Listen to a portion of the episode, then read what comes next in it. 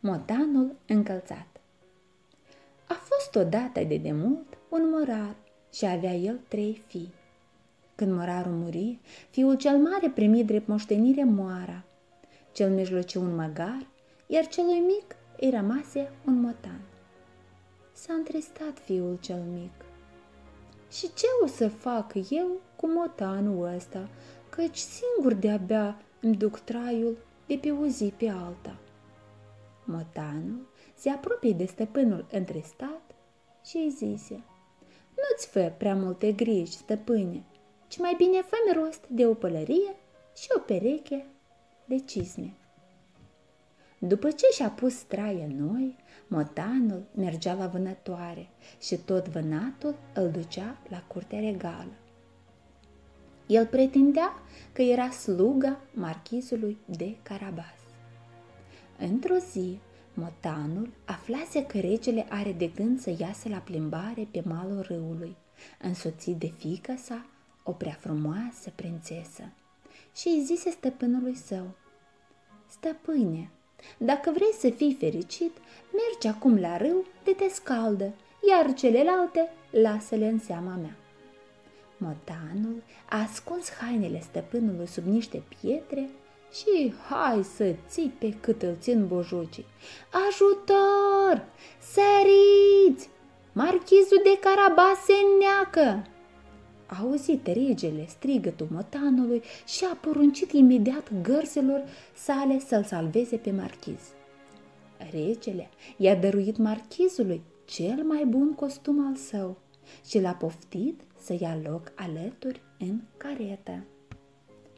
Majestatea voastră, marchizul de Carabas vă invită la castel, zise motanul și alergă înaintea caretei.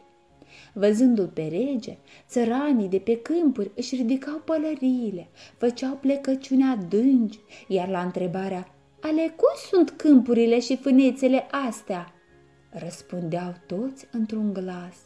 Ale marchizului de Carabas. Răspundeau chiar așa cum îi învățase motanul încălțat.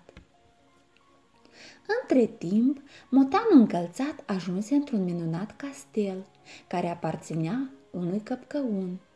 Căpcăunul era chiar adevăratul proprietar al tuturor câmpurilor și fânețelor din împrejurimi.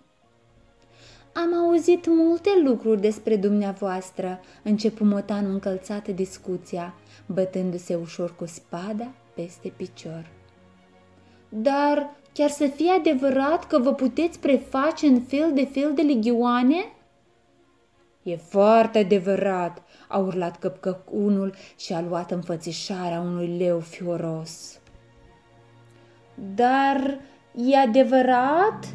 întrebă motanul care nu se lăsa cu una cu două, că puteți lua înfățișarea nu numai a leilor mari și fioroși, ci chiar și a unor șoricei. Eu, unul asta chiar nu cred. Nu crezi? Ai să vezi imediat. Și într-o clipită, căpcăunul se prefăcu dintr-un leu fioros într-un biet șoricel. Motanul nu se pierdu cu firea, îl înhățea și îl înghiți pe loc. În acea vreme, trăsura regelui se apropia de castel. Motanul încălțat s-a înclinat respectuos și a spus Bine ați venit în castelul marchizului de Carabas. Regele rămase încântat de bogățiile castelului. El i-a oferit marchizului mâna fiicei sale, au făcut o nuntă mare, împărătească, chiar în aceeași zi. Iar de atunci încolo, motanul încălțat deveni un domn respectabil, care mai vâna din când în când șoricei, doar ca să scape de plictiseală. Sfârșit.